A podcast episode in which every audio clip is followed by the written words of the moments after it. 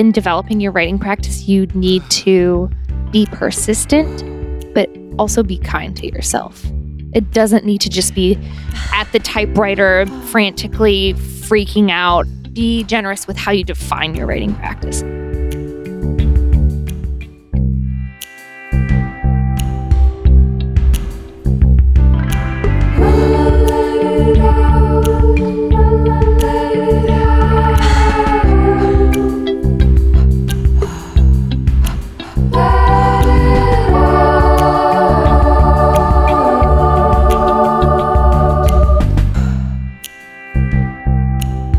Hi, welcome to Let It Out, a podcast hosted by me, Katie Dalebout. In honor of the Write Kit launching, I wanted to do a themed episode on writing with my friend who I met in the most kismet way, which you'll hear at length in this conversation. But it's a fun conversation about writing, but it's really just a mechanism for us to discuss routines and emotions and friendship and creativity the latest kit from Let It Out. And if you're new here, I have been making these Let It Out kits, which are self study, personal growing classes, workshops, digital zines, communities, whatever you want to call them. They're really robust courses really at their core. And the latest one is the most requested one I've ever gotten. And it's about writing, writing for both emotional wellness, journaling, and writing to share. I'm unsure how I'm feeling until I start writing. It slows me down enough to notice my emotions. And for nearly a decade now, writing for myself without the intention of anyone reading it, journaling, has been my most consistent self care routine. And what I love about journaling is that it's free. You can do it anywhere at any time.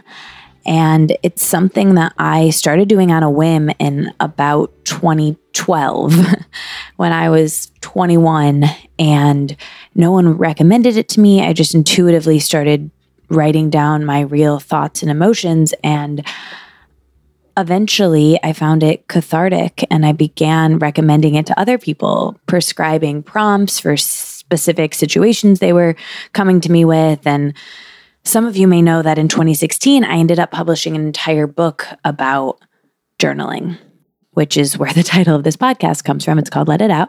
And since then, I've led journaling workshops everywhere from Berlin to the Berkshires and Kripalu and California and there's a high school in Florida that I teach a journaling workshop to twice a year.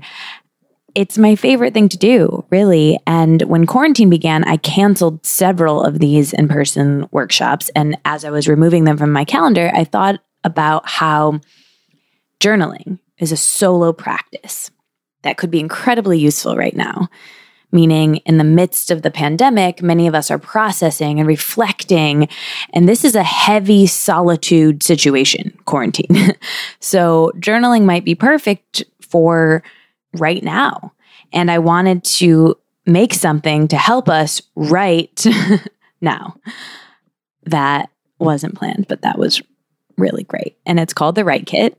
I've been working on it for months. It's kind of been my quarantine project. And if you struggle with sticking to a routine or feel stuck in your practice, this of journaling, either way, this will support you. If you've never journaled before, this is a great place to start.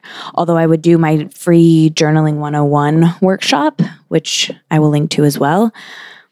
And it will give you a community around writing, which I think is really important. So there's all these different chapters. I start out with internal journaling, personal journaling, external journaling, which is experiential on the go, relational, relationship oriented. There's productivity and organizational journaling, journaling and expressive writing for creativity, esoteric journaling, that's like dreams, expectations, beliefs, goals, manifestation, that sort of thing. And then journaling for joy and gratitude, and then DIY journaling. I set you up with how to create your own prompts and, and do this for yourself without me. And then there's a bonus chapter on sharing your writing, including pitching and publishing and rejection, editing. And that's where today's guest comes in, Leah. She teaches a class within the Write Kit. In today's interview, you'll hear us speak about that. And it's a real compliment to that part of the Write Kit. So you'll hear more about that when I get to the actual base of today's episode, but I just wanted to share about the Write Kit because I'm really excited about it. It's really accessible. If you're listening to this, you can use the code SUMMER for an additional discount, but the class is really robust and it's $55 and a percentage of those proceeds goes to the Loveland Foundation, which you know we've been supporting as a Let It Out community and BIPOC, Black Indigenous People of Color, join for free. So just email me and I'll I'll get you in, or feel free to share that with your friends. I'd love to have you guys in the kit. And I am so grateful that you're listening. A little bit more about today's guest, Leah Clancy. She's a multidisciplinary artist, writer, a creative consultant based here in LA. She grew up in Buffalo, New York, and completed her bachelor's in English and American literature at NYU, lived in New York for a while, and then she came out to California and she has an MFA. She went to grad school at Cal Arts in creative writing, which you'll hear more about in today's interview. Her poetry and essays have appeared in Peach Magazine, Funhouse Magazine, more places. She co founded Potluck Magazine and Middle Yard and I never usually read people's bio, but I really wanted you to know just how prolific Leah is. She's so humble in this episode that I wanted to read off those credentials very clearly for you. And then I also want to read something that Leah wrote about her work that articulates it so well. It's so beautiful. She's a creative consultant, like I said, and she's passionate about helping other artists and intellectuals identify their own passions, crafting their voice to better communicate with their audience. And she's done this for me. I can fully attest to it.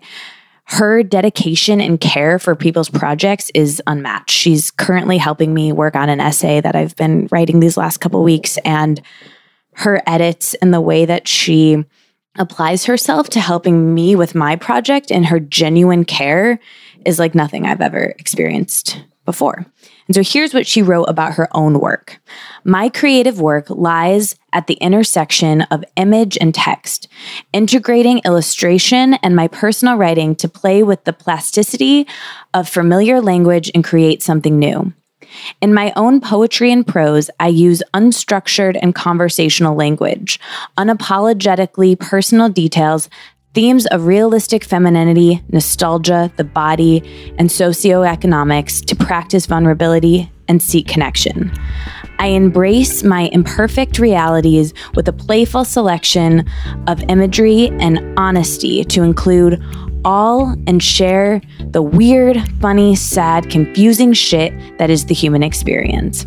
I love her, and I know you will too. Here's our funny conversation over wine and snacks.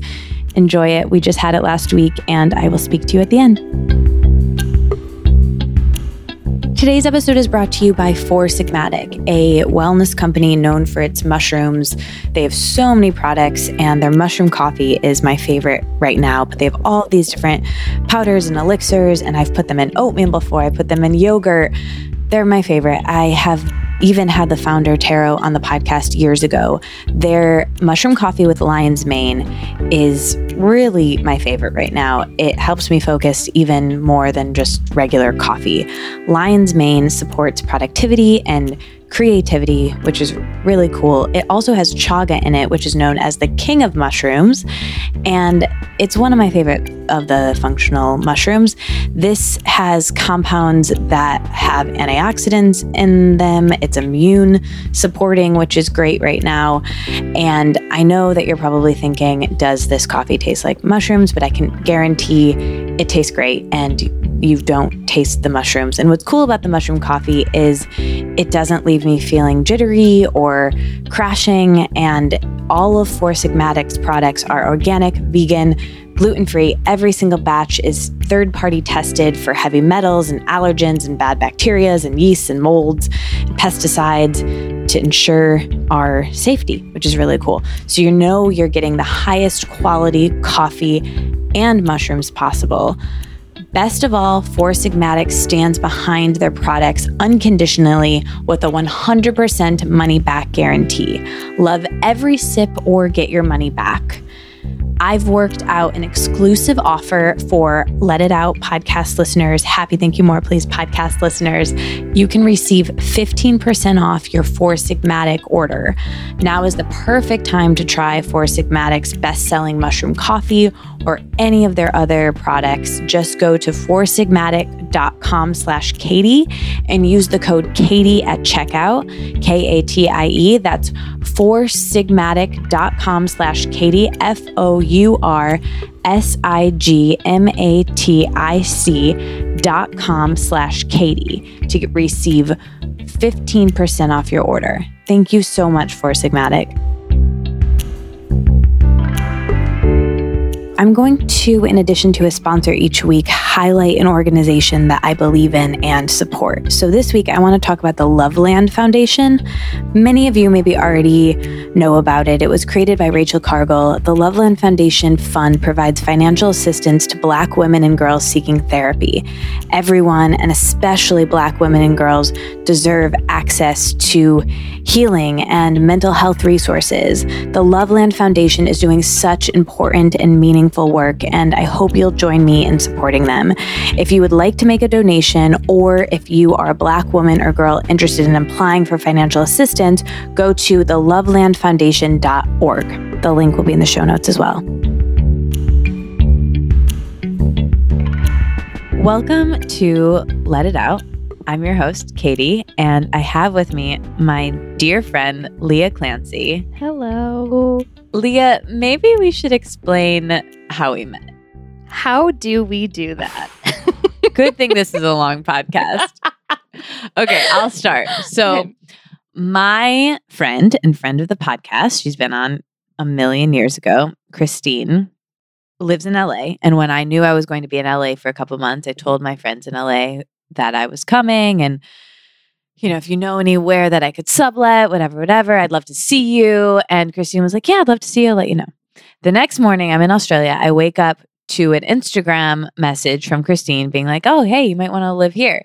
And it was a Instagram story from my soon to be new best friend Leah being like, Hey, I have an apartment in Mexico City. I'm there. I'm looking for a subleaser, subletter, subletter Mhm. for March.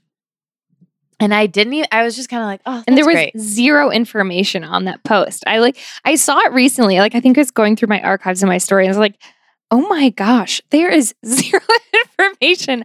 I'm so amazed that Katie like received it and was like, hey, I'll bite. I know, and I was, and I honestly, I like didn't really ask for much information. I was just like, you know what? It's March. Like, I'm gonna be out. I'm, I'm gonna be out with friends all the time. I'm not really gonna even be there. Like, it doesn't really matter. It's in a neighborhood I want to stay in. Like, I was meant to go to Mexico for like a lar- two weeks of it. I wasn't even gonna oh, that long. I don't even I didn't even Yeah. yeah. and I was on, and I was getting back on like the seventh, so like I was barely gonna be there. So I was like, "That's fine." I don't, I don't even. I barely, barely looked at it.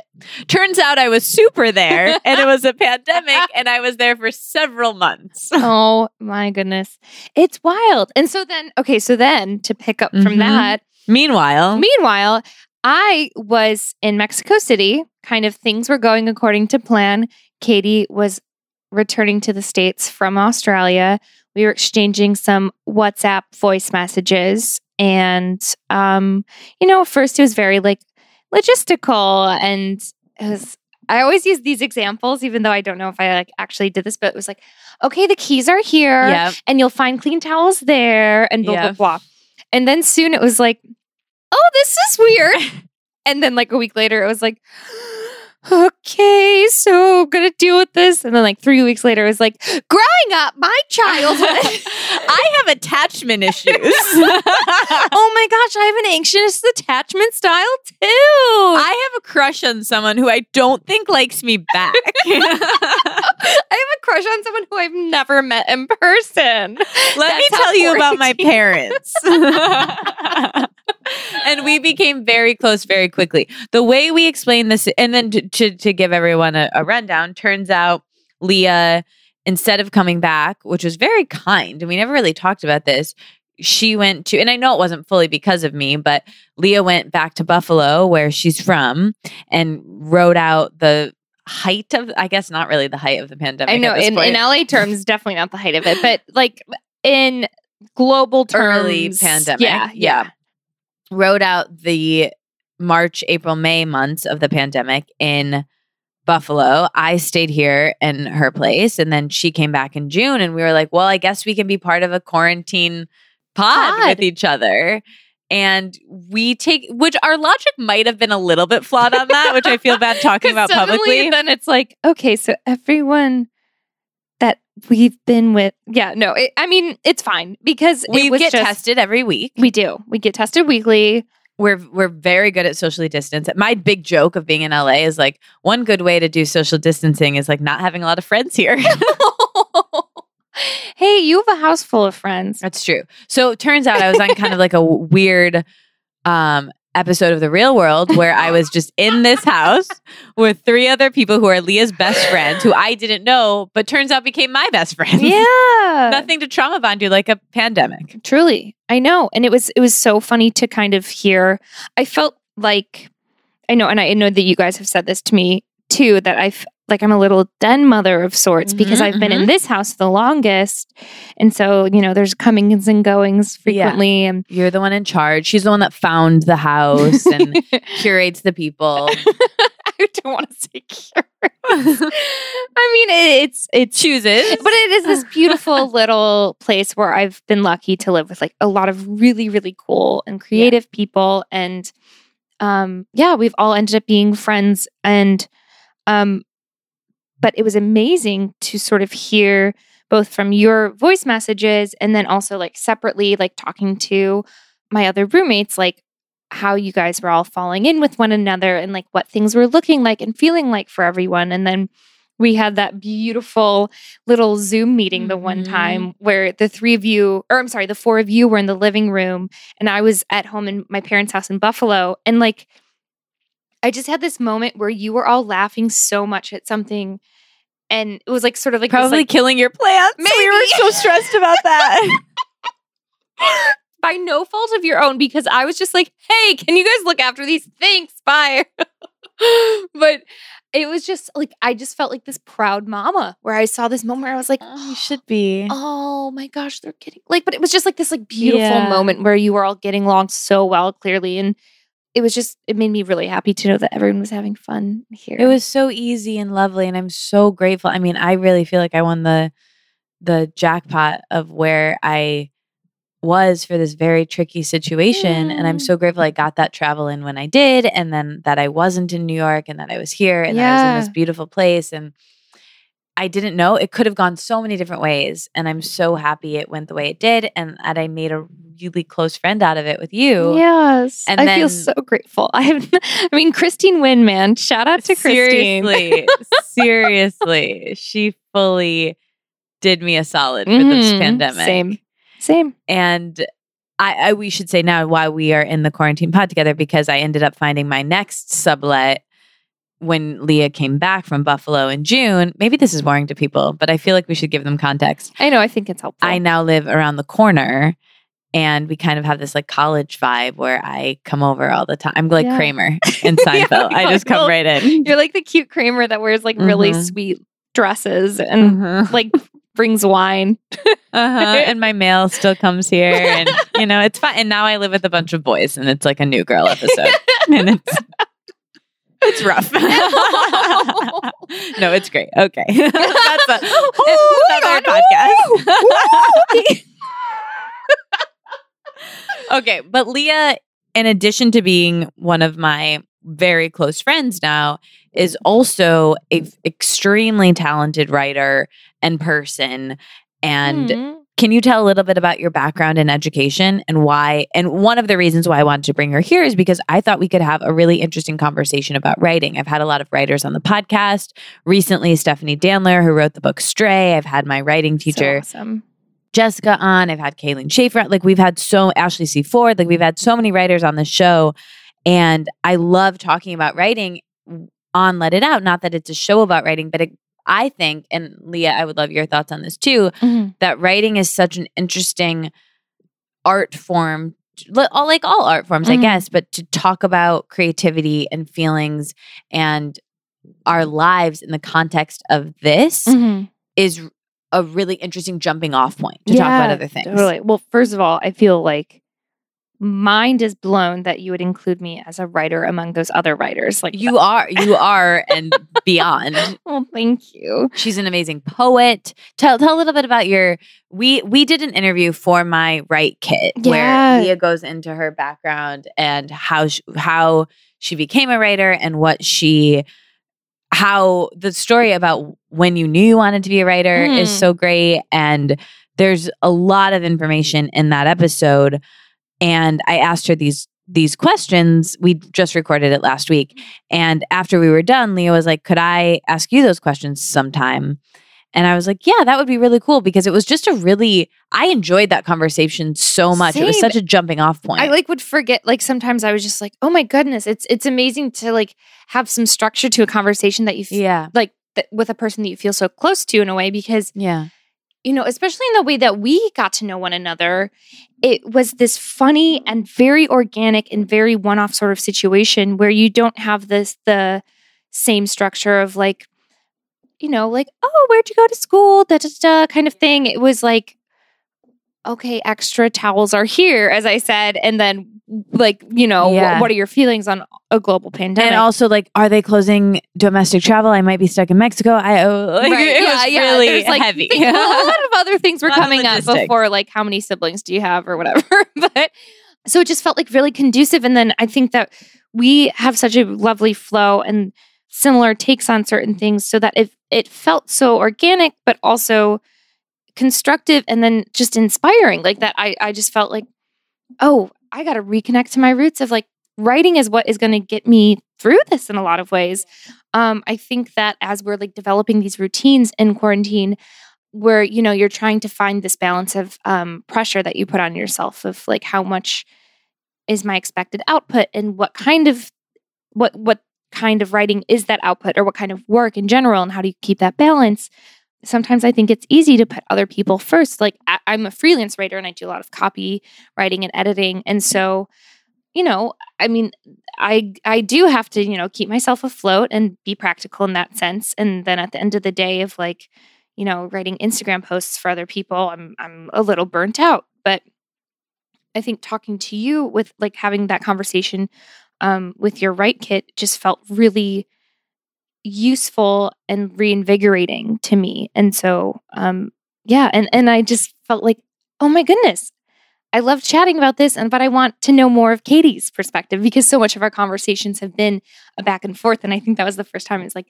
a little more of a formal interview sort of Yeah. style. And so, yeah, I just I'm thrilled to talk to you more about your side of those things. Yeah, so we're going to do that. And then also, when I was making the Write Kit, maybe some of you know this, but I sent out several surveys and I got so many responses back. It was so weird. I've done surveys before, like Mhm. about the podcast and about other things we've been doing. And for some reason, maybe because it's a pandemic, more people are home and have time, but I got more responses for this survey about what I should include in the Write Kit than anything else Mhm. and there were a lot of questions submitted and i put a lot of the con I, I took that to heart and when i made the Write Kit but i also wanted to just do an episode for everyone Yeah. answering those questions and i didn't feel qualified to answer all of them myself and i which is why i'm bringing leah who has an mfa in writing and oh went yeah, to I, for- I grad school which we'll part. go back to um, and studied writing in undergrad and a lot has so much more credentials than i do you do I do but Mm, mm, You mm, do. mm. Nope. No. Hey, it was a published book here. Yeah, book well, uh, okay. well, we will talk about. We'll we'll get into all this. Um, but anyway, I wanted a friend, I wanted a buddy, and I wanted someone so incredibly not just any friend and buddy, someone so incredibly talented and Mhm. humble, clearly humble, um, and educated. Which we'll get into, but we're just going to go through all of those questions, and we have them in, in different categories: habits and routines, organizational questions about writing, fears and blocks. So we'll do that second. We'll first ask Leah will ask me the questions that I asked her last week, and then her answers are in the Write Kit, of course. And then both of us are just going to discuss all the. You guys are basically going to interview us based off of the questions that were submitted. And like I said at the beginning, I think writing is a way to talk about like if you have no interest in writing or journaling or you know seeing the world through that lens i think this conversation will still be interesting because Yeah. we're just talking about creativity and processing and feelings Mhm. and i think that if you're a person who listens to this podcast probably those things are what this show is really all about Yes, absolutely. Absolutely. so, okay, give the rundown of your Who the hell I am. yeah. um, okay, so my name is Leah Clancy. Um, I'm I, so I grew up in Buffalo, New York, um, in South Buffalo, which is very like Irish Catholic, sort of working class, lower middle class town. Um, very strong community vibes. Um, but you know, I I would was in the same house all my life until I went to college. So you know, like pretty. and you had a snack square. I had. Oh, Can you just quickly tell about the snack square? I love that. I'm going to start including this in my like my bio as I send things out. I think you should. Okay. Yes. So we, I think, oh man, I don't can't remember exactly how old I was. Probably around like four or five. But we would have our midnight snack, quote unquote, which was usually like a scoop of ice cream with some chocolate syrup on top of it, and we'd want to watch our show like at maybe 8 p.m. Uh-huh. but we weren't allowed to have food in the living room or on the carpet unless we had our snack rug. Our So snack good. rug, which were probably like I think they were like from the dollar store, and mine specifically, like I can think of like where they were like rolled up and tucked in the back hallway. Mine had was white with like blue detail and three white geese. So is this kind of like a placemat? Yes, but larger. And I think they were just like welcome mats that you would maybe like maybe have at your front door or like where you like stand at your kitchen sink, those kind of things. But And what was the purpose of this? To protect the carpet from spillage? basically, yes, Mhm, that was it. But it felt fun. Totally. I want one now. I'll get you a snack rug. Great. Please. All I want. Okay. So, So you're living in Buffalo. rugs- You've got a snack rug. What's what happens next? So next, um, I graduate immediately from Snack Rugs to New York University. I go to NYU um, to study English and American literature, and then I also minored in um, creative writing and media culture and communication. And it was there that I really started to, you know, formulate my writing practice a little more, um, and develop my my voice in a stronger sense, especially in regards to poetry. So I was in a very academic route in terms of um, studying English literature, but also um, at the same time, really finding my groove in terms of like how I just wanted to write for myself. yeah. And that kind of was what caught me. Like that's what sort of brought me on. Like I really loved the academic sides of things and the analysis and criticism, but um, I felt really strongly pulled towards poetry and what that did for me and what I could do for it. And, you know, um, so then I was looking at grad schools. I also just kind of didn't know what to do after college. New York City is a hard place to live in general, but like graduating after having this like beautiful, gigantic support system of NYU and then all my friends and everything like that to, you know, trying to land yourself in the real world was really scary and hard and financially so psychotic. Yeah. Like, oh my gosh, I can't manage that. Yeah. Um, so I moved back to Buffalo for a hot second, um, and with my parents, and um, figured things out.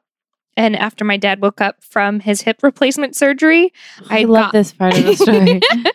I had gotten into CalArts the night before. I got this email when I was like playing darts at this local pub with two of my middle school friends, oh. which is so funny. And I got this email. It was like this like crazy moment of wow. crossroads or something, you know? Like, yeah. and the next day, my dad had woken up and he was like coming off of anesthesia, and he's very kind of stoic, serious guy, very practical in his advice. But I think he is like the most, like, such a strong judge of character and a strong sense of practicality that I was like, Dad, I got into CalArts.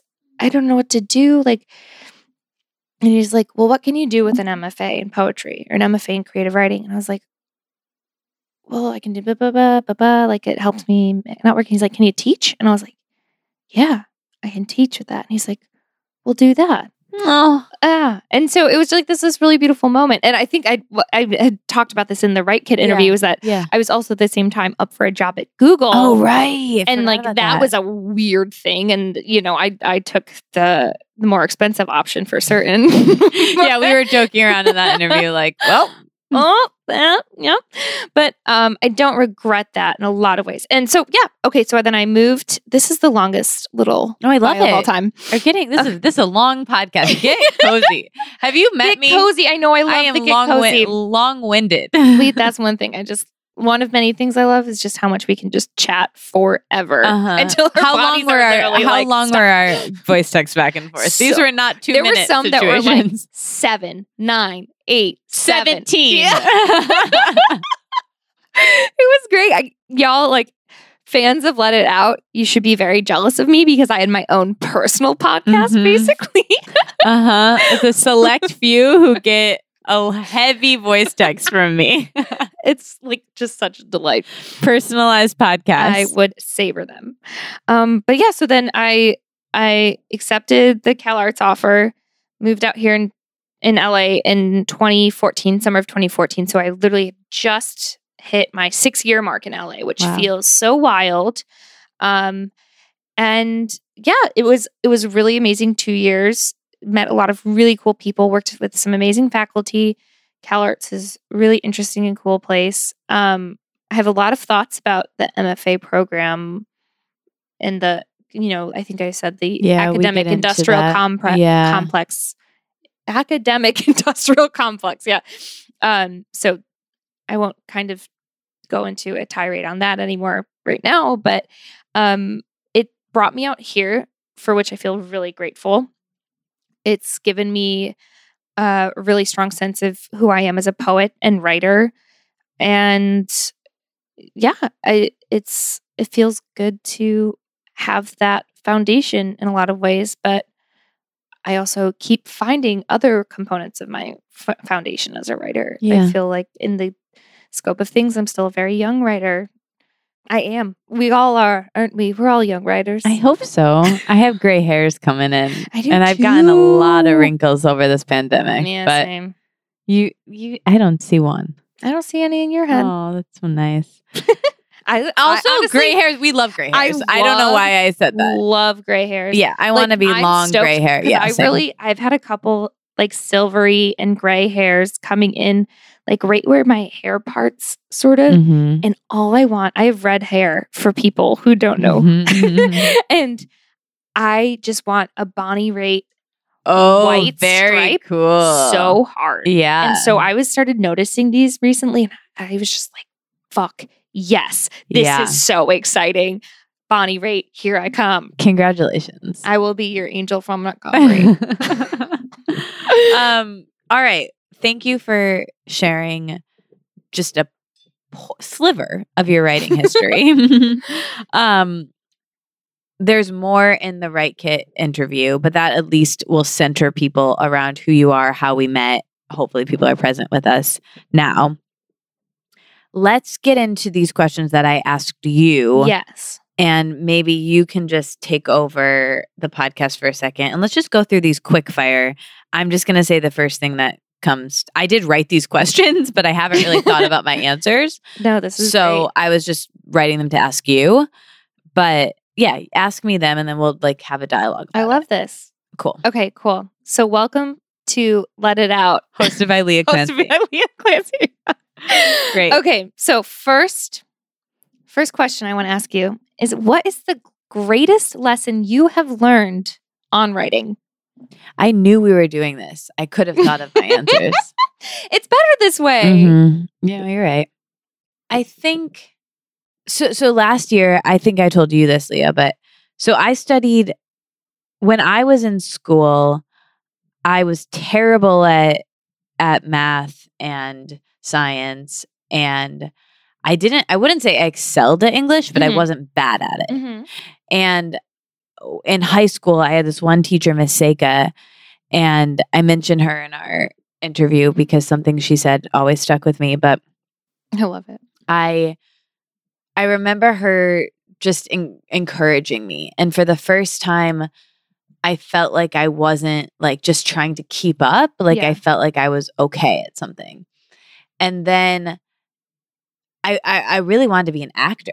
Like that was the mm. thing I wanted to do. Oh my god. Yeah. I don't think I knew that. Yeah, I like haven't told anyone this really. It just came out right now because to be honest, we have had some wine. we have had a couple glasses of wine, my friends. and Oh my gosh. Yeah. This is cool. yeah, but I was like, well, I I'm not pretty enough to be an actor. I'm not cool enough to be an actor. I'll be a High TV news reporter. Okay. And that's something tangible that I can do and control, right? So I was like, I'll study journalism. So that summer after, or it was in high school, I would go to this journalism camp. That's so cool. It was so lame and it was so dorky, I love this. but I loved it so much. Yep. And I was in this class where my teacher flew in from Texas. Her name was Peggy. I remember it like it was yesterday Mhm. and it was like a I became at one of the one of two editor in chiefs of our school newspaper in high school. And so like I got to go to this camp for free. And I was in this class about school newspapers and I won some sort of award. I don't remember what it was for. I don't remember why. But I remember I learned so much in this class. I love this teacher Peggy from Texas Mhm. and she I remember she gave us Anne Lamott's bird by bird essay about shitty first drafts. Yes. And it totally like shifted something in my mind and I just learned a lot about writing and I was like, "Oh, I was just doing journalism so I could do broadcast journalism because I wanted to be an actor and that seemed like an easier route, Mhm. but I actually really like writing." Yeah. And maybe I'm okay at it, Yeah. unclear.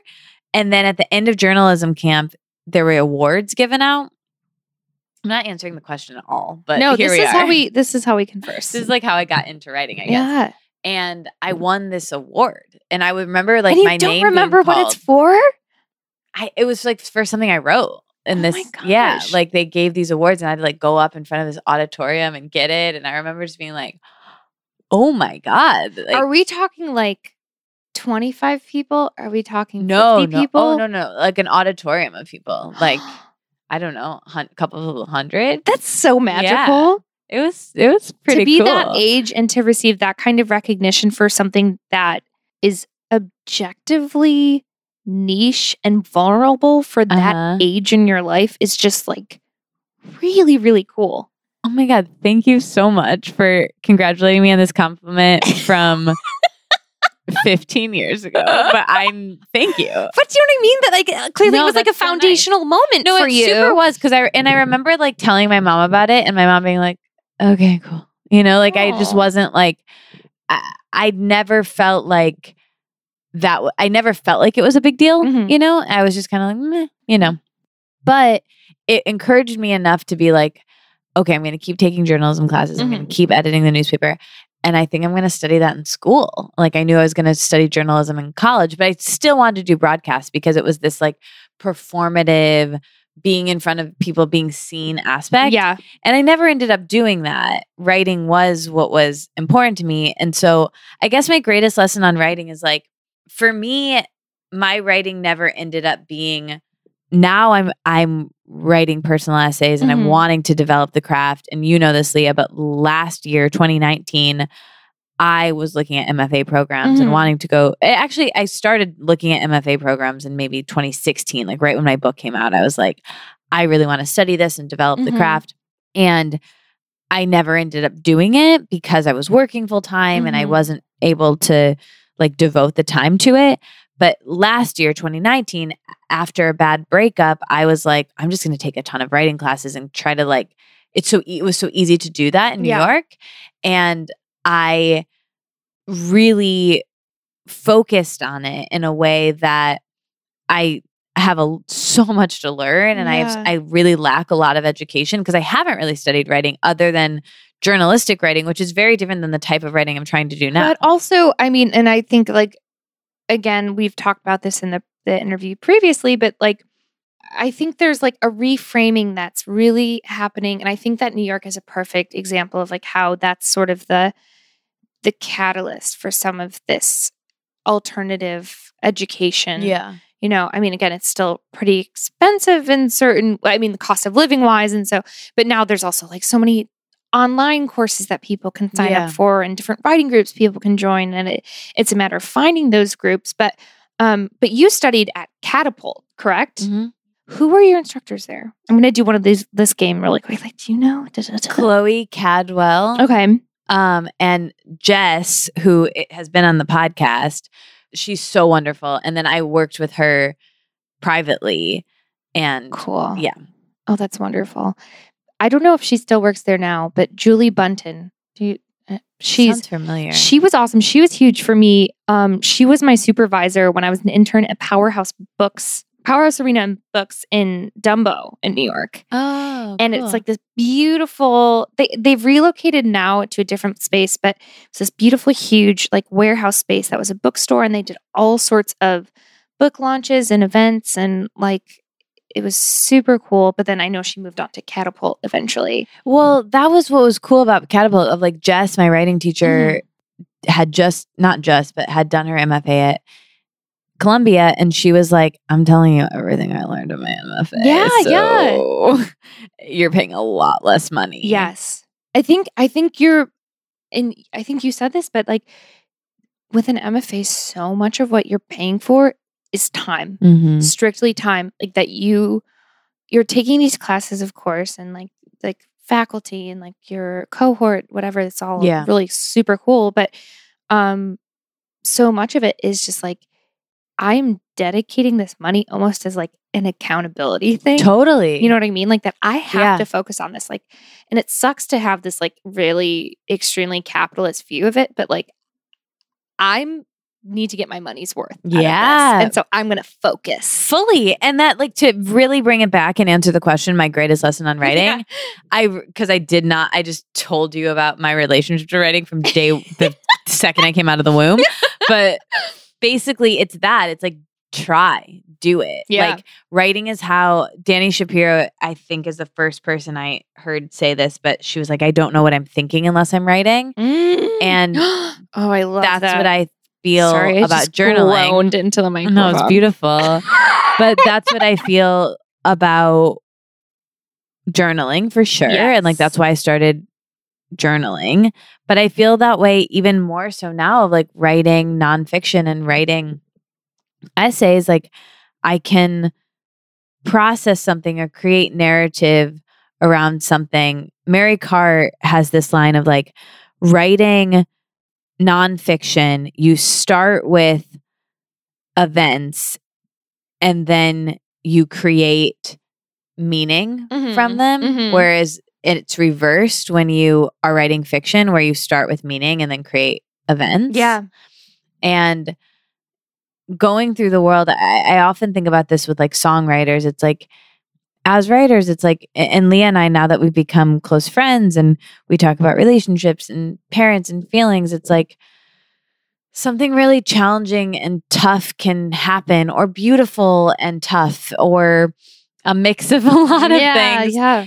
And I can say, like, okay, I have somewhere to put that. Mhm. And that's my greatest lesson on writing of like, okay, maybe this will go into an essay or a screenplay, or maybe this will be an experience that I have that I like. Pete Holmes always says this, where he's like, he's a comedian, obviously, and he always says you have to live a life worth commenting on. Mm. And I think, you know, if I'm just in my house working on my computer, on social media, on my phone, I don't really have much art to make, you know? But if I'm mm. out having these experiences, that is part of writing. So I guess it's my greatest lesson is live your life, have experiences, and then read and write. Yeah, I love that. And I think that like that kind of develops into like for me anyways, and this I want to lead into the next question with this is that personally my routine, my writing routine, it sort of happens that I I love nighttime writing. I especially before bed, I feel like I have a lot swarming in my head and I need to deposit it all somewhere. And so to write things down, like sometimes I'll do a to-do list and then I'll do a sort of jot that almost always defaults into sort of like poem or free form ish situation that I can then take as a sort of nugget and then transform that into an essay or something if I want to. That's my sort of vibe. In terms of writing routines, but what is your writing routine like? That's a great question. I mean, I feel like I I made this Write Kit and I talk about morning pages all the time and I mm-hmm. talk about journaling so much and I wrote a book about journaling in 2016 and yet I I do have some routines and I do know when I am best at writing but I go through periods of being consistent and then periods of being kind of inconsistent. Mhm. So I'm the opposite of you. I can't, I'm kind of garbage after 4 p.m. creatively. Mhm. And I can do, like, I could podcast all day in the Sure, evening. sure. I can, anything that doesn't really take a lot of energy for me, I can do. But writing takes, requires a lot of focus and energy for me. Yeah. So I kind of have to do it first thing in the morning. And if I don't get it in then, I kind of won't. So I have a pretty decent morning page practice. That's like I journal So wonderful. pretty much every morning, three pages front, back, front. Like I pretty much get that in. Ev- I mean, I'm not going to say every day, but pretty much. And, and, and honestly, like pandemic wise, Mhm.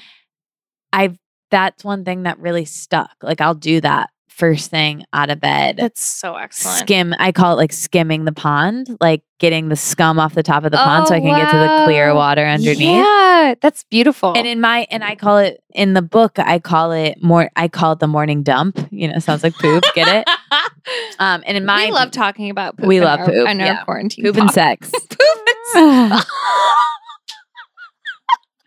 that'll be our memoir poop and sex. And anyway i But skimming the pond. Skimming the that. pond. I do that most, or my version of the artist's ways morning pages. Julia, maybe we should say for people listening, the artist's way morning pages are a practice from Julia Cameron's book, The Artist's Way, that came out in the 90s, maybe Mhm, 80s. mhm. Um, it's a very well known practice of just writing stream of consciousness, three pages, front, back, front, j- totally journaling, like not to be shared. It can be a to do list. It can be, I hate doing this, I'm tired, Mhm. or it might be really poetic. Who knows? Um, or all of those things all of those things in one. basically yeah. within yeah within those three pages Have you done morning pages or gone through stints of doing it? i i'm i'm terrible in terms of doing stuff in the morning like Yeah. having a morning routine is extremely hard for me and i think it's because I've had a lot of trouble like i have a, had a lot of sleep issues Mm. within my life and so like waking up has never been an easy thing Yeah. for me um and strangely enough quarantine has been changing that for me i've suddenly had In a good way? very yeah great. like a like a pretty standard sleep routine where you know like like I'm not going four days like yes I'm waking up at seven thirty every morning and then suddenly like I have a dinner party that I'm like getting home at it's true. one thirty two and then I'm sleeping in the next Yeah. morning and I'm like damn it it's all gone to hell bless you salute but no I do not do morning pages per se I guess I have Yeah. night pages but yeah, but even then i'm not super consistent in my night pages and so i feel like i mean i need to take a page out of your book haha but well, and I want to be really honest too. Of like, I, it's not every every day. yeah Sometimes it's first thing out of bed. Uh, lately, it's not. Lately, I like go on a walk first, and it's like I it, I do it. It's first thing before I start working. So Yeah. it's like 11 a.m. pages. yeah And sometimes it might be 2 p.m. pages, but I'm just like, I'm, listen, I'm in a period of my life right now where I'm feeling a lot of feelings. I think Yeah. we all are, but Mhm. I'm in a transition. Oh, I forgot to tell you guys on this podcast, I'm moving to LA. this is the this is your announcement this is the announcement. This is I'm it. so honored I i'm know. so honored to be here for this So I'm moving to LA. so it's just like I'm moving across the country. It's a pandemic. I'm making new friends. A lot's happening. So because of that, I often say this. I say this in the book. There's two types of journalers, and what I call an SOS journaler and a maintenance journaler. oh cool And the maintenance journalers are people who kind of show up and do it all the time. And the SOS journalers are like, I have something I need to process. I feel like pregnant with something. i am super sos yeah, and I am too. And I think I've just kind of been living in SOS, so it's been it's been consistent. You know what I mean? Like it's become maintenance because I've just lived in SOS. oh my goodness i hear that. That's that one way to become consistent in maintenance is just live, in dire constant, straits. frantic energy. Just don't know what you do. And Leah gave me my first tattoo in quarantine. this is true. no one knows about this because I can't. Good thing my mom doesn't listen to the podcast. I um can't post care about, about, it your on cool Instagram. awards or your podcast episodes. Ugh, mom, you're no wonder I haven't out. allowed to journal about. it. baby. okay, back to the back to the oh question. yeah, okay. I'm so I'm really bad. You're see, You're this is like such You're a good great. example of how good you are at this. Okay, so writing routines. Uh, Well, I will say about like actual writing, like not journaling. yes. I this is something I got from Jess, my writing teacher. She has a folder on her computer called Essays in Progress. Cool. And I adopted that where I always try to have one or two things I'm working on. Mm-hmm. And I make the first 20 minutes of the day before I check email after I do my morning pages. And in my morning pages also becomes a to do list. It's also like, you know, and I start to self soothe as I go down the page Sure. in the morning pages. It's like, yesterday was terrible, but today is better. And it becomes, there's gratitude involved and there's definitely a to do list for the day of what I want to accomplish that day involved. And then I spend 20 minutes before I check emails doing something creative. So it might be like working on the Write Kit or it might be like something that needs a lot of my brain power. But often it's like getting at least like tucking into an essay a little bit. Yeah. Or right now I'm writing this screenplay with a friend. So I might like work on that a Yeah. tiny bit. But there's some projects I can do in the evening. That's one of them. Mm-hmm. But anything that takes a lot of brain space, I just I literally put my phone on airplane mode. I set a timer for 20 minutes. And I for I'm like, you can either stare at your computer or you can work at this for 20 minutes, but you're not allowed to do anything else. Yeah. And I do that mm, on a That's good day. That's really cool. Also, airplane mode for your phone, I think, is like the best advice Invention. Yeah, I do it a lot. like you can give to any yeah. person who needs to work on anything ever. Yeah. Leigh Stein, I don't, I, fo- I followed her on Twitter forever, and I know she was like, I think one of the really instrumental people in doing binders on Facebook. I don't know if you're familiar with that Facebook group. It was during the presidential debates early on. I guess it would maybe be even like in 2015 when Mitt Romney was talking about something about like diversity in his like how he would have diversity in his cabinet or something. And he said i i have binders binders full of women. In this oh one debate and it was just like everyone immediately just erupted and like what the f- like are you kidding me dude? But so she started this group binders full of women on facebook oh. that like thousands and thousands and thousands of people joined and then now there are like all of these like really amazing subgroups that like get really specific that it's like by genre by and by region. So like binders full of poets in los angeles things like that. And but it's a lot of like sharing resources on how to pitch like what your rates are like all this really really cool stuff. Um so i really recommend anyone listening to this like any women or non-binary folks like check that facebook group out because it is just like a wealth of resources and really supportive Oh, group and stuff Thank you. like some pages are just like hey share something you're really proud of like what if uh, like did you get a pitch accepted like is something of yours published do you have an essay on medium that you want people to read like just post it here it's really cool oh, I well, I loved that. I loved that. Binders full of women. Should we go to the next question? Yeah. Well, that was a great suggestion. yeah of course okay so writing routines how okay after this how do you i mean especially uh, speaking of pitches and and things like that how do you handle rejection when it comes to writing literally not well. I mean, I this I think my relationship to rejection in writing is directly correlated to my relationship with rejection in life, which is not well, you well know. i mean one and the same you know right. We all want to be like seen and recognized and loved and I think, you know, I- my my what I'll say about that is that like I I understand now it's part of it because I've talked to enough writers yeah but my writing teacher Jess, who I've mentioned and who has been on the podcast, and my good friend Deanie, who has been on the podcast and is a writer, she, they both told me like, dude, these rejections that you're getting for these essays that you keep submitting and you keep getting rejected, rejected, rejected. It doesn't necessarily mean they're bad essays. Mhm. It doesn't necessarily mean they won't see the light of day. It means they weren't a fit and we don't necessarily know why, or we do know why even.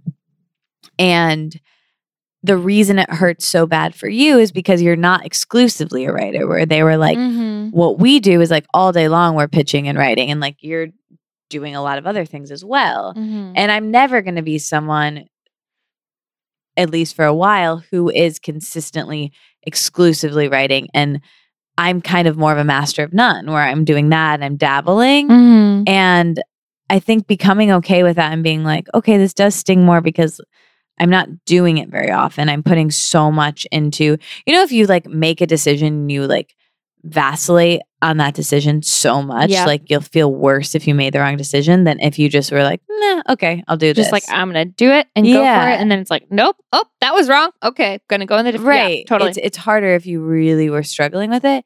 And so I think when I think about rejection, it's just like trying to make that comeback time between feeling that and being bummed and moving on and trying again quicker. Yeah. And I don't I don't have the answer. And I, I write about it a little bit in the Write Kit, but I just say that essentially a lot of this sort of a conversation of like rejection's hard and it's part of it. Yeah. And it's okay. Mm-hmm. First, thought of the Leigh Stein thing is because we were talking about airplane mode on phones. Oh, and I, that ma- my phone just buzzed, and I was like, didn't put it on airplane mode. She's a great freelance writer, and she has like great tips for freelance writers. Oh, And she Second- talks about airplane mode. Exactly. Second, you are not a Ah. master of none. You are a master of many. Oh. I think you're extremely talented, and I think that the correlation between podcasting and writing is similar to like what we were talking about between journaling and poetry, Mm. and that there is so much required of you that is about delivering your truths Mm. and having a conversation with someone that is not necessarily seen. I think that the listener is very similar to the reader, and I think you need to kind of Mm. keep that in mind That's when you're creating nice, any sort of thing that it's like not not you but like you know the general you of like Yeah. i think that you can just let yourself have confidence in like Yeah. facilitating that connection whether or not they're in person Thank third you. Thank you. rejection i think what you're saying too about like it's good to just talk about it Yeah. to feel like like you're talking about with your friend who's saying like of course it's going to be a little more harsh for you because you know you're not doing it all the time or whatever i think that to just hear that is so validating yeah. to have validation on feeling invalid Mm. is invaluable do you want to say that 30 times fast like Agree. but i think i think it's just like normalizing that that level Fully. of like feeling you know not good enough and da da da but then people come at you with like oh i got rejected from them too or like yeah. wait your rejection note had a personal statement of like why your piece wasn't right like mine didn't they, it was just Yeah. the generic thing or whatever i think that's so good to share Yeah. those feelings on that Yeah. And- Agree. yeah. Fully agree. mm-hmm. so rejection we love it we're here for it I That that I mean that's maybe aggressive that we love it, I but we it. I- understand. that's such a joke. I don't love it. Hate it. Hate rejection, but you gotta like embrace it. Okay. Um, what does your editing process look like? I love editing. Like I think Mm. I I'm I I think I'm editing as I'm I think I I probably need to talk to you about this. Like I depend on editing too much. Like I'll be writing and I'll be Mm. like, oh, I'll figure this out later. I like I'll let Jess figure this out. Or like, oh, Mm. Leah will tell me what to do here. Where I just kind of like if I get stuck sometimes, especially in a draft, Uh huh. I'll just be like, okay, I can move on. Like I know I'm very good at like I love when people give me edits. I get I get really overwhelmed by them. Like I wrote this one piece that I had it was the most beautiful experience writing an essay. I started it in one of those classes that I took last winter. And I worked on it for maybe 3 months. Worked on it with my writing coach like privately, and then I had a bunch of women read it, including Kayleen Schaefer, who's done the podcast, including Deanie. So many really talented writers I had put Mhm. on a pedestal read this piece, as well as my best friend and like people who aren't necessarily writers, but just read it for me and gave me feedback.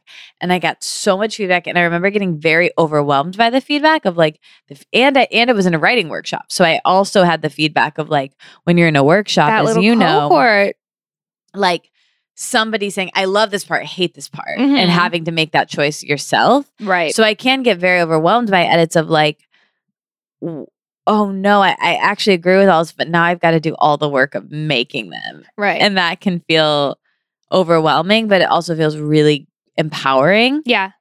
So that's that's it. That's all I have to say on that. That's wonderful. I I think that it's really important to embrace those weird feelings about edits Mhm. because I think the like the different contradictory things, like whenever you're in a writers group or getting feedback, it's really hard when you hear two things where it's like, keep this, go with this, I love it, and then it's like that same thing is bringing this whole piece down, and you're like, oh my god, what do I do? And it's just a matter of instinct and like what you want to say and. I don't know. That's a very generic statement for me to just be like, go with your gut. But I don't know. That's Yeah, kind it's of what you have to do true. with editing. It's true. Oh, oh, oh, I thought. Okay, um, I just thought of something. Um, oh, great. I mean, that kind of this kind of goes with editing and also your routine. But how frequently, if ever, do pieces from your morning pages make themselves known in your essays? Are they directly related? Like, are you ever transcribing your morning pages to incorporate in your essays? And like, how does that work? Like, are you editing your morning pages ever for essays or something? That's such a good question. I never exactly because mm-hmm. I have to I have to know in my mind that that's not what that is for. Sure. Often I'm handwriting my morning pages, but Okay. lately actually I have been writing them on a document at my computer. But I will go back through almost once a week and I'll just kind of at least right now because I'm processing so much and I'm noticing some things It's like okay, this I want I'm calling them gems, right? yes. things I want to process. And it might just be like something I want to talk about in therapy, or Mhm. like Sure. it might not necessarily be creatively, but I have had like, it will definitely be like thought starters happen in my morning pages often. Mm-hmm. But in terms of like big chunks, not really often at all. Yeah. Sometimes though, Cool. but it's never like, oh, I'll just take that and publish it. That's cool. Yeah. I went to a writer's residency, um, the Juniper Institute at UMass Amherst, which was really cool. It's just like this week long thing. And Heather Christle, who's a poet who I just admire so deeply, she in our workshops would say, okay, what are signs of life in these? Gosh, now I'm like worried that that is not exactly what she called it, but I think that's what it was. Something and like just that, it yeah. feels really, I, but I really like gems as well. It's cool. Mm. Yeah. Okay. Yeah. Signs of life, gems, same thing. Love it. Yeah. What is the favorite part in your process of all of this? I think we kind of agreed on this, just being done. Like being like, I wrote that, I submitted it, I feel good about it. I could not have made that better. I did the best I could. And that feeling of ah, it's like a release, you know? And that feels really good. And and just, you know, this might be my ego wants you wants to say this, Mhm. or this might be a part of my astrology sign, who knows? But like what up, Taurus? yeah, like I want to be seen and loved. And so publishing something feels really good. Yes. And I think, I don't know if it was Elizabeth Gilbert who said this or who said this, but this came up in our interview too of like, I don't like, she says, I don't like writing. I like having written. Yes. Yeah. Yeah. And I kind of feel that way. I really feel that way. Like the release of it is what's cathartic. Mhm. Being in it is hard and messy. And Yeah. like, It feels chaotic. It feels like really like a struggle. I can't think of anyone who's just constantly, constantly sitting down, overjoyed to be writing Yeah. every day. Like that's just not real. Yeah. There's some quote about writing. We'll find it, but it's like you maybe know it. It's like I don't know who I feel it's not Joan Didion, but it's like writing is the scalpel I use to like carve my wounds or something. Or like it's something intense like that. That's cool and heavy. and I Yeah, like that. And I, I want to know. more about that. All right, let's burn through. We so we've been going like an hour, and I wanted this to be an hour total. Oh, So let's damn. burn through these questions that were submitted by everyone else. We're gonna quick fire them quick, out quick, quick. and say our answers. Rapid response mm-hmm. team. First thing that comes to mind. Okay. Habits and routines. How do you make writing a part of your daily routine?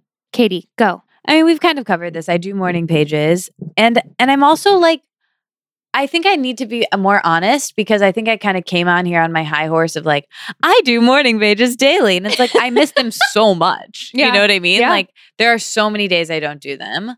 There's a bunch of days I do lately, Mhm. but I've gone through huge periods of time where I haven't done that, and the other part of how I make writing part of my daily routine is that I try to do it before I do anything else, before I Mhm. check email, because I know for me, if I don't get it in early, I'm not going to do it. Yeah.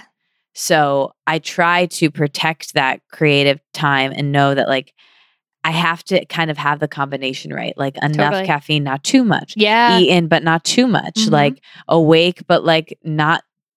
Well, I guess there's no thing of no such thing as being too awake, but you know what I mean. Right. But not, but also not feeling totally scattered and like Mhm. yeah, like Wired, yeah, yeah. exactly. What about you? I again like just like the the daily nighttime deposit sort of thing is always really helpful to me. And again, like I'm also not doing that every single day, but I'm aware of it every single day. And like I'm aware like when I'm sometimes like in bed, just like, oh I'm so tired. Like I should be writing. And I'm a big like bed writer. Like I love On your phone?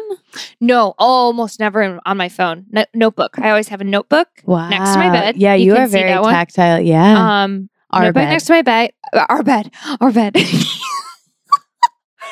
um, we're we're also in, we're in my room right now, which was Katie's room and is now our room, and it just feels really magical. But then I also have a notebook with me wherever I go. So I think that as much as I'm like trying to make it a daily, like same time every day thing, as much as I fail, I still go for it. And then also, anytime something jumps to mind, one thing I will say this Twitter, as someone who like defaults to humor sometimes and little quippy things, I've recently deleted Twitter from my phone. And it has helped me just take those things that I wanted to tweet and put them into my notes on my phone to do maybe live there forever and do absolutely nothing. But it feels a little more productive that way and also prevents me from doom scrolling. And so, highly recommend that. I like that. And I will say that's kind of what you were asking about earlier about my morning pages. Oftentimes, what I do get from my morning pages is like an idea for an essay. Yeah, Often. totally. Yeah. That's or right. something I want to write. Okay. Next question is How do you develop a writing practice? I think we're a really great example of this of like, we can't tell you how to develop a writing practice other than get some self awareness on what works for you. Because I think you and I, Leah, are a really good example of like, Literally night I and day. yeah, I can't write at night and I'm not going to try. And so to develop a writing practices, I would say figure out where and when you are most creative and try to Mhm. protect that time yeah. and try to use it. And then when you don't, don't beat yourself up because that'll just prevent you from using it in the future. Yes. Do you And, have anything to add? um I think then also unfortunately as much as writing is actually writing then to split that up into time for editing, time for sharing, time for submitting, you know.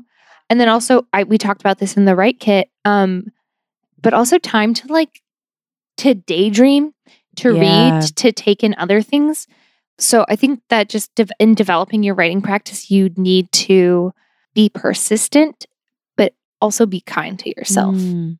and be generous in what you consider your writing practice. It doesn't need to just be like furrowed brow, sweating over the page, or like Totally. at the typewriter, manically, frantically freaking out. And like, you know, it's it's a lot.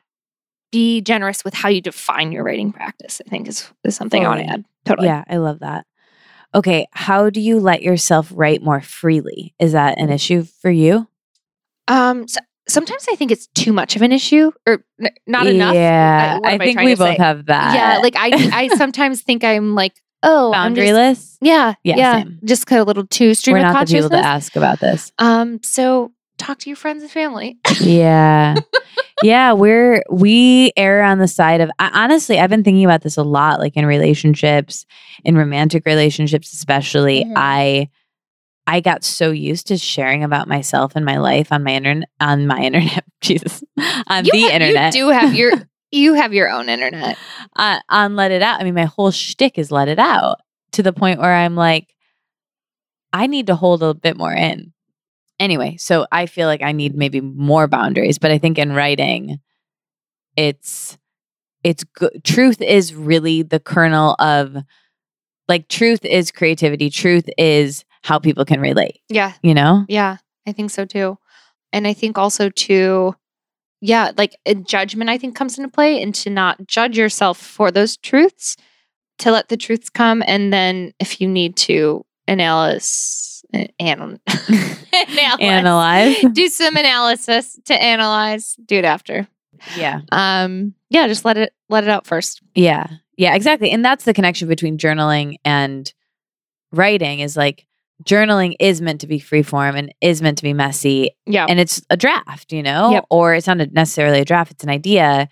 And then it can become something that is more constructed and and you talk about that Mm-hmm. and then really I, well I also Write Kit. think with like with your and, and then again like with your right kids sometimes in order to write more freely you need structure at the at the beginning like you need that like impetus to write and so you need the prompt so you Mm. like you need those things that sort of trigger certain memories joe brainard's i remember is like an amazing piece Mhm. where he just begins every single sentence with i remember Yeah.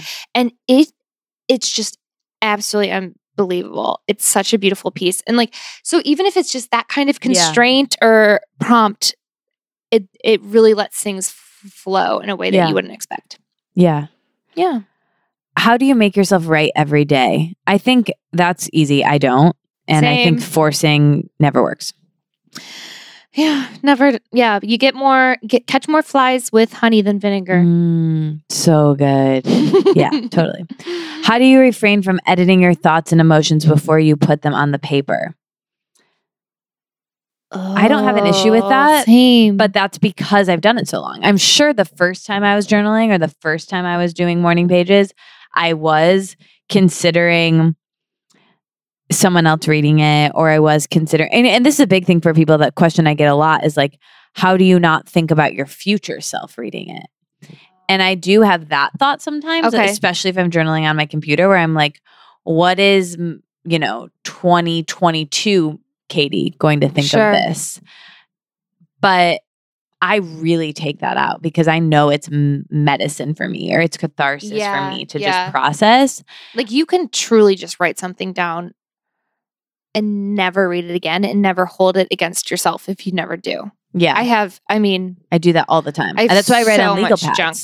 because Where- it's like it's not beautiful. I throw them Yeah. away. I don't think about it again. It's, I, it's just I am weird in that I save every single thing.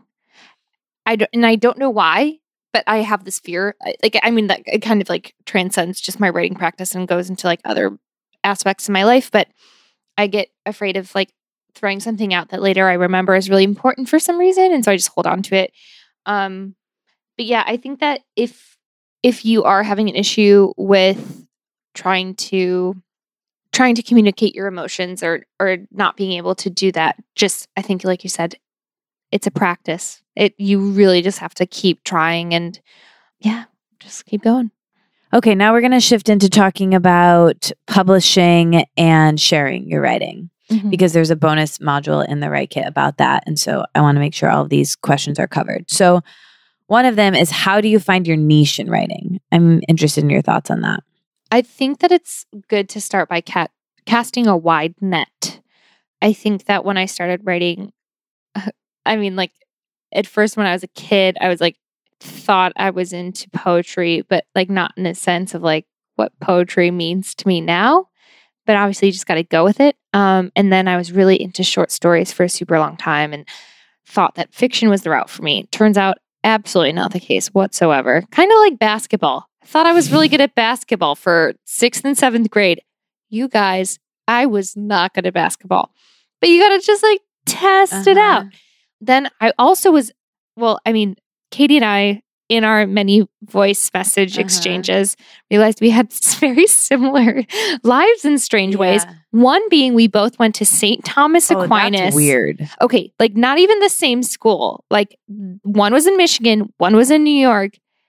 Both were St. Thomas Aquinas. Yeah. Another one, That's weird. we were both one of the co-editors of our high school newspaper. Very weird. And I did also think like I'm going to go into journalism because I felt very ambitious. And I was like, journalism is the perfect way in which you can like be like really career driven and successful, but also be like writing. And Yeah. I just, it didn't, I was not cut out for that.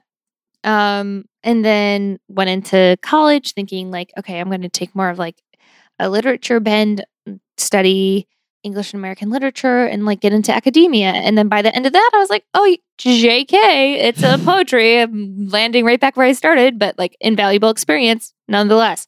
So I think it's just to like try it all out. Yeah. Literally tr- just try every little aspect that you can of it. Take different Mhm. classes. And I think that also your niche is probably going to be a combination of all of the different genres in some way. Mhm. I, I really love writing essays, personal nonfiction, and I love writing poetry. And I think there's a, a lot of blurry space in between those two things. Mm, so well said. I don't have anything to add.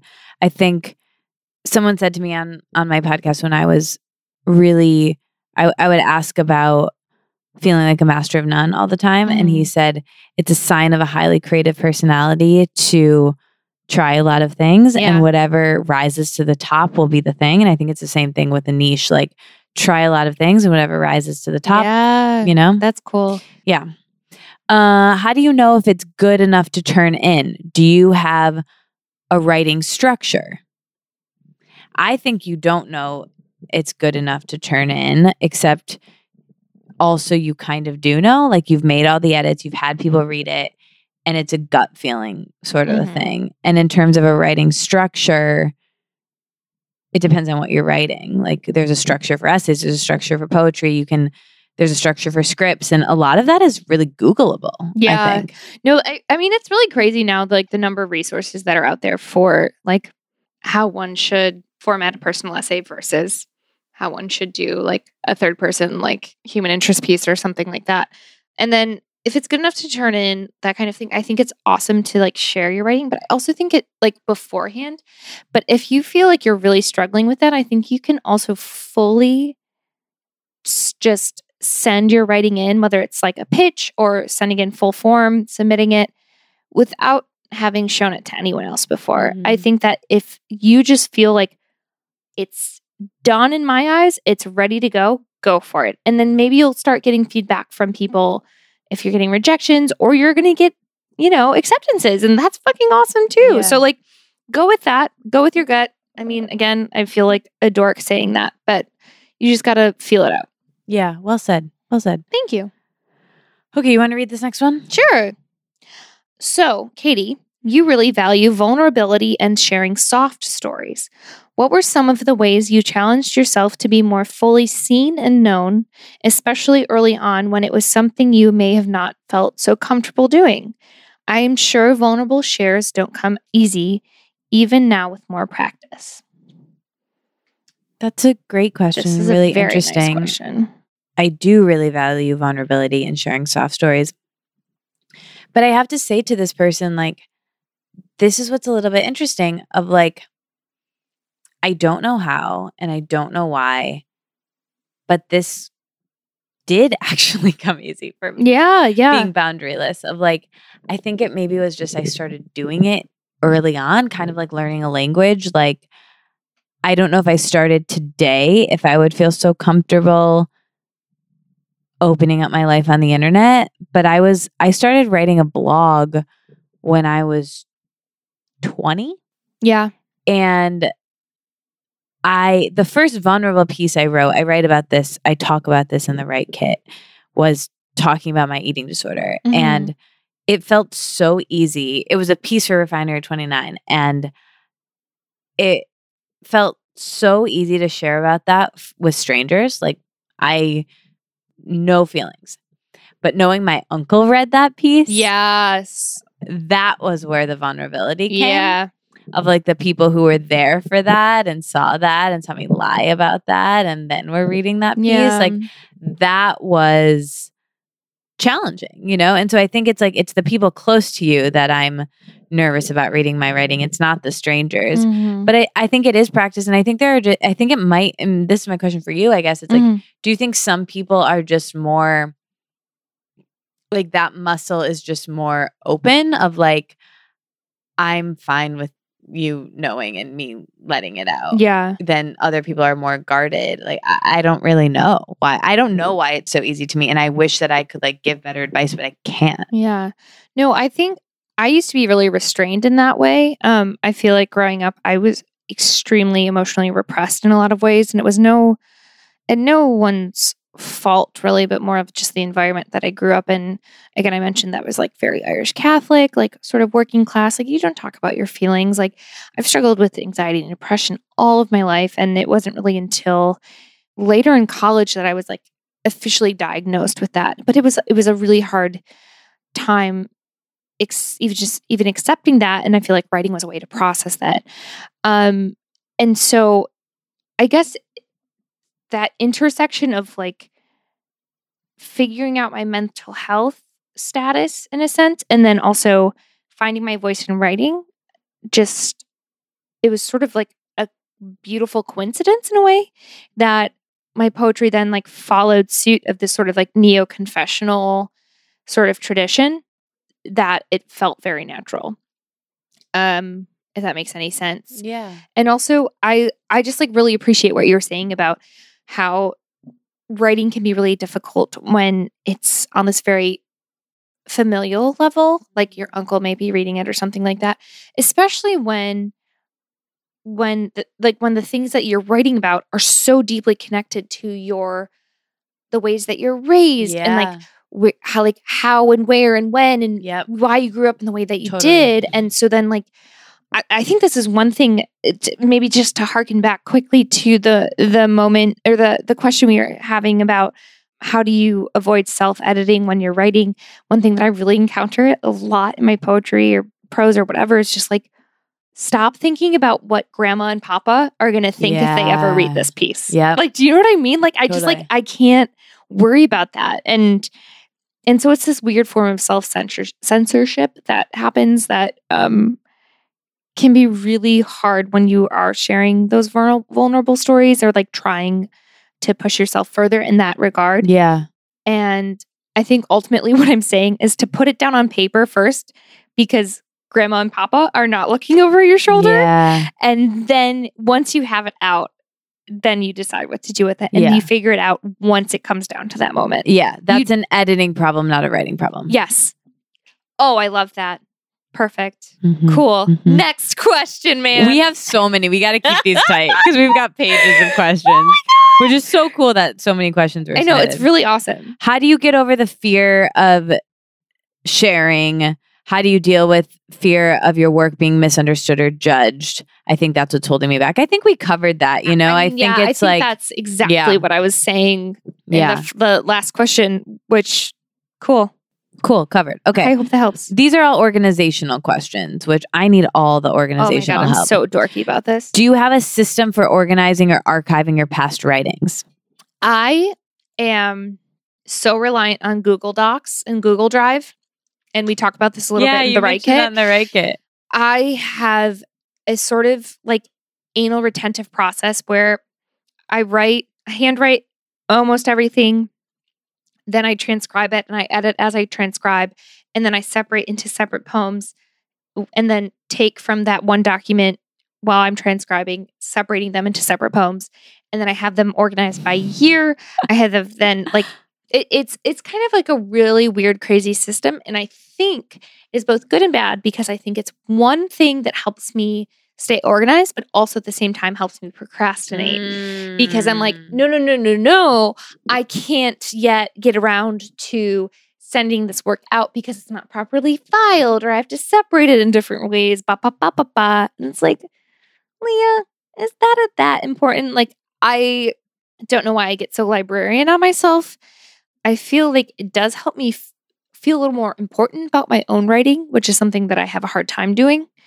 But at the same rate, I do get too caught up in it. And so I do have a system and it could be too much. But again, I think it's like one, pick if you are doing it like cloud based or if you're doing it like, you know, like on your computer back it up on your hard drive kind of thing. Yeah, yeah. And then stick with one or the other. You don't want your writing spread out too Mm, much. totally. That's such a good. I think that's maybe my practical advice. How about you? I don't have much other than what I've already mentioned, which is having that folder on my computer of essays in progress. Which is great. yeah, and then it's like okay, I can I can tap into anywhere I want to tap into. I also use Google Docs. My work work feels very organized, Mhm. Not by my own doing, but by people helping me. And I feel like one of the writing classes I took at Catapult last year, a teacher said that the day before she works on an essay, she cleans her apartment, she does all her errands, she handles her inbox, and she clears space. And so that's my biggest organizational hack for writing is like, I do everything else so I can't procrastinate. Yes, I love else. that. Yeah. I love that. And then it's also extremely effective for every other aspect of your life because you're like being motivated by writing, fully. you know? Yeah, definitely. Where do you seek out finding prop? Okay, one more time. Katie, you got it. where do you where do you seek out ideas such as finding prompts or other related information? Hmm. I mean, my my ideas genuinely come from my life, like something I feel pregnant with needing to process, like an Mhm. experience or a feeling that's really big. Then I write about it. In terms of prompts, I like giving prompts. The Write Kit is full of prompts. Yes. Um, I use my own prompts. Prompts are really just a good question. If you ask yourself a good question, you'll get a good answer from your intuition and from creativity. And maybe that's like part of the process too is then just like if you find yourself asking a question, just write that down and use it as like imagine that you didn't even ask your that question to yourself in Yeah. a way, you know, just like third person objective party. Here's the question. Yeah. Now respond to it. yeah. What about you? I have different things once in a while that might, you know, sort of trigger a response in me, but I just thought of Bernadette Mayer's like Bernadette Mayer is a really wonderful poet. She's super, super cool. But she has a list of journaling ideas or writing responses that are so fun and cool. And I highly recommend Oh, just cool. Googling it. I'll send you the link to this, but I just pulled it up. But like sometimes it's just like um, something as simple as responding to the pictorial instructions on something that's around the Oh, house. Like. I remember her reading a poem that she wrote about um, the instructions on a fire extinguisher that she had in a motel room that she was in, and it was it was just so cool how she decentralized herself from the experience of even right like reading the I don't know like I I can't I'm just gonna gush if I keep talking about it. So I I, think we should move on. But I highly recommend Bernadette Great. Mayer's list of journal ideas. Very cool. We'll put it in the show notes. Do you have a reading routine? Do I have a reading routine? Reading is very related to writing. I'm one of those people. I know that there's like a super cool word for like one of those words that like there's not one in the English language, but it mm-hmm. probably exists in Japanese or German. Yeah. And I'm one of those people who has a big stack of books next to her bed at most times. Right now I have Song of Solomon. I'm like looking for it. I love we're sitting on my bedroom floor right now, guys. Right now I have Song of Solomon by Toni Morrison. I have a collection of essays by Alice Walker in Search of Our Mother's Gardens. Um, I also have next to me The Empathy Exams by um, Leslie Jamison because I want to lend that to Katie because I think Oh, it's great. really a good thing for something we're going to talk about after this. Cool. One on one. So I think surround yourself with the reading you want to accomplish, Yeah. and you, then you can't ignore it. Also, The New Yorker. I love The New Yorker so much. I subscribe to it. And I mean, say what you will, but to have it arrive on your doorstep weekly, I feel the pressure of it. And Mhm. I also like that's part of my routine actually. I didn't really mention it, but um having a cup of coffee in the morning and trying to read at least like through one big section of it. Wow, I love that. yeah, it feels nice. It feels very metropolitan, cosmopolitan, what you will. Like That's very cool. You sent me home the other night with a New Yorker in my I bag. I did. I just put it into your tote and I read two articles from it because I was like, well, I got this now. I guess I got it. I enjoyed it it. I feels- enjoyed it. Uh, I just love reading But print. it felt prescriptive. yeah, yeah, yeah, yeah. the New Yorker is very prescriptive. There was the, in the show. Um, I have a tab open of a New Yorker article. oh, I'm reading now. amazing. Um, which article? It's old from. It's like I'm like a researching this art this Uh-huh. essay I'm going to have you read after this. That was actually interesting.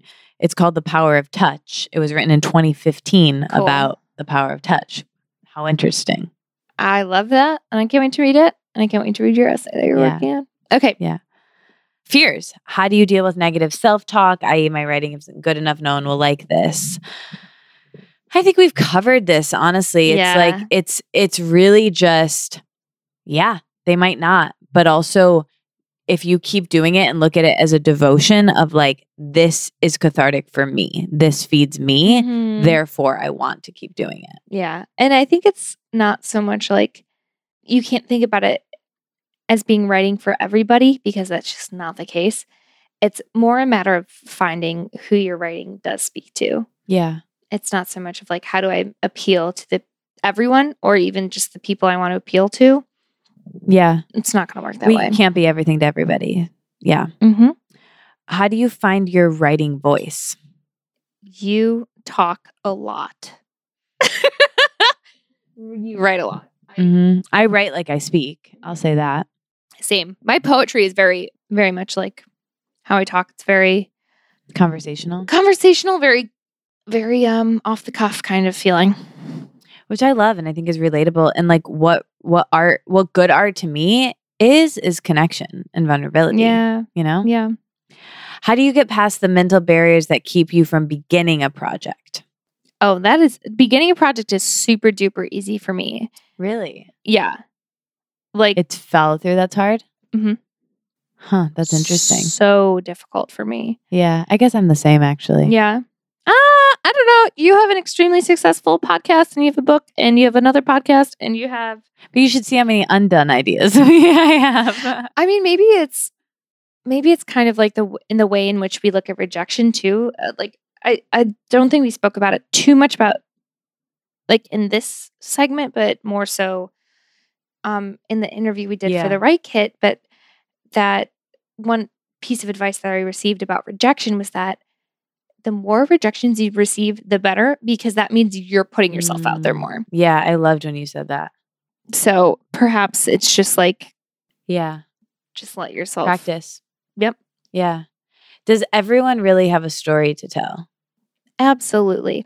May I? Wait, can you can you answer this? And Yeah. I'm just gonna pull something really quick. Yeah, of course. Okay. I, I mean, my answer to that is just 100%. I mean, I think if you are honest and articulate with your truth, everyone has a story to tell and, and should tell a story.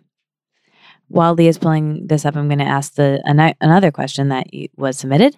How do you start to get your work published when you're new to the game?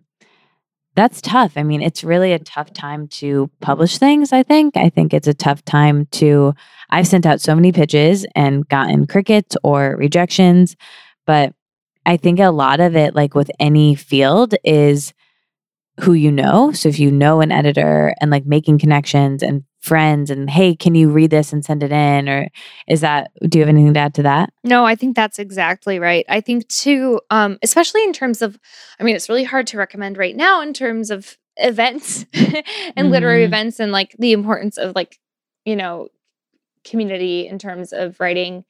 But when life as we sort of knew it starts again, go to things and talk Yeah. to people. I Fully. can't recommend that enough. Yeah. It's just a matter of connecting on an in person level or just sending an email and being like, I love your writing. How do you how did you pitch that piece? Or what do you recommend I do? Yeah. Um, okay, so if you don't mind, really quick, I'm Great. just gonna read well, something. that's our last question. So let's oh, amazing. this. Okay, perfect. wow, this is magical. Mhm. It's really working out Okay. well. So this is from Sister Outsider by Audre Lorde. It's a it's a collection of essays and speeches. She's an amazing um, champion of intersectional femi- um, feminism, and um, she is an incredibly inspiring queer Black woman, uh, lesbian poet and writer. Um, has had an amazing contribution to literature about being a mother, about being a poet, and I just can't recommend this collection enough. But so the something I was reading I love this. last night that I've read this book a couple times now, but you know, it's just one of those things where you return to it. And I think that's maybe goes back to like our reading routine. Don't feel afraid to reread something that really inspires you. Mm, yeah. But this is from, I believe it's, where's the footnote? It's a paper that she delivered at the Modern Language Association's Lesbian and Literature panel in Chicago in 1977. And it is called The Transformation of Silence into Language and Action. And this sort of comes near the end. Do not hide behind the mockeries of separation that have been imposed upon us and which so often we accept as our own. For instance, I can't possibly teach Black women's writing.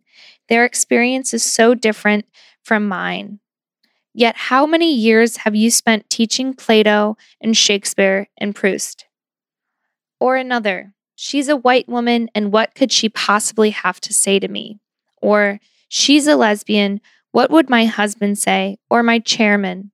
Or again, this woman writes of her sons, and I have no children, and all the other endless ways in which we rob ourselves of ourselves and of each other. We can learn to work and speak when we are afraid in the same way we have learned to work and speak when we are tired. For we have been socialized to respect fear more than our own needs for language and definition. And while we wait in silence for that final luxury of fearlessness, the weight of that silence will choke us. I think that as much as we need to encourage the listening Mm. and the learning of other voices, Mhm. we need to project our own because there's no way that we can define what is and is not important. Every experience is valid. I, I don't know why this is making me tear up. Thank you so much for reading that and You're sharing so that. welcome. That was really beautiful. I mean, Audre Lorde, man, she's just the coolest. She was Yeah. so amazing. Yeah, I really encourage people to. I, I listened to this. There's this really cool organization called Girl Trek. Do you know them? yes, we've talked about this. This was in our Yes. voice messages. and did you listen to their their Audre Lorde? Yeah, Yeah. just like li- learning about her there was very cool.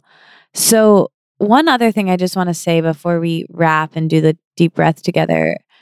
First of all, thank you so much, Leah, for everything and being here and being part. Like I can't thank you enough, and everyone should follow Leah and get obsessed with her poetry and her work and like everything that she does. you. hire her for copywriting, like do all the things. Um, but I want to shout out Melissa Broder because we all, I also look at So Sad Today, which is her book of essays, and Melissa Broder is probably one of my favorite writers. I I met her once, and she hopefully will someday do the podcast. And Leah knows her well. no, no, I would not say well. Leah knows her. Leah's friends with her.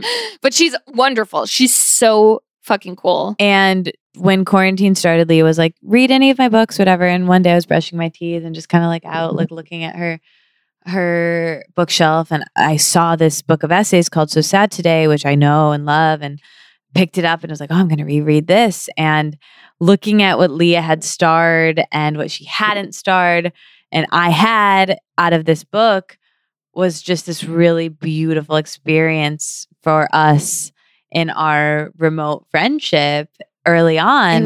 and I wrote an. Instagram post about it. I'll I'll tag I'll link it. But yeah, that was really cool. And It and speaks to what you're saying about, you know, reread things. Yeah. Thank you so much for doing this. We and let it out with a deep breath, letting it out together. Oh, you I ready? love this. Yeah. Okay, inhale.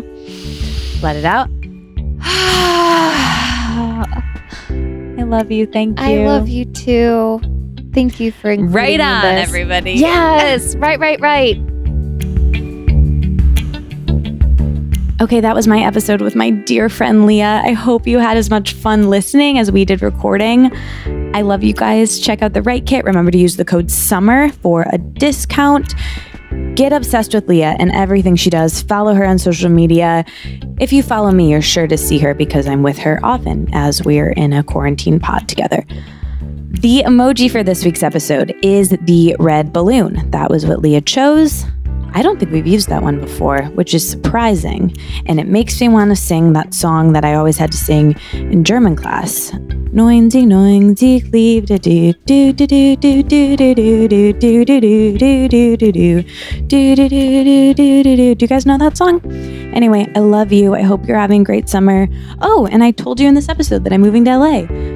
I accidentally moved here. So that was the big announcement. I, I think I said in my Let It Out letter, if you're on that list, I said personal announcement in next week's interview. And I think people thought I was pregnant or something, but it's just that I'm moving to LA, which is not that surprising since I've been here for several months.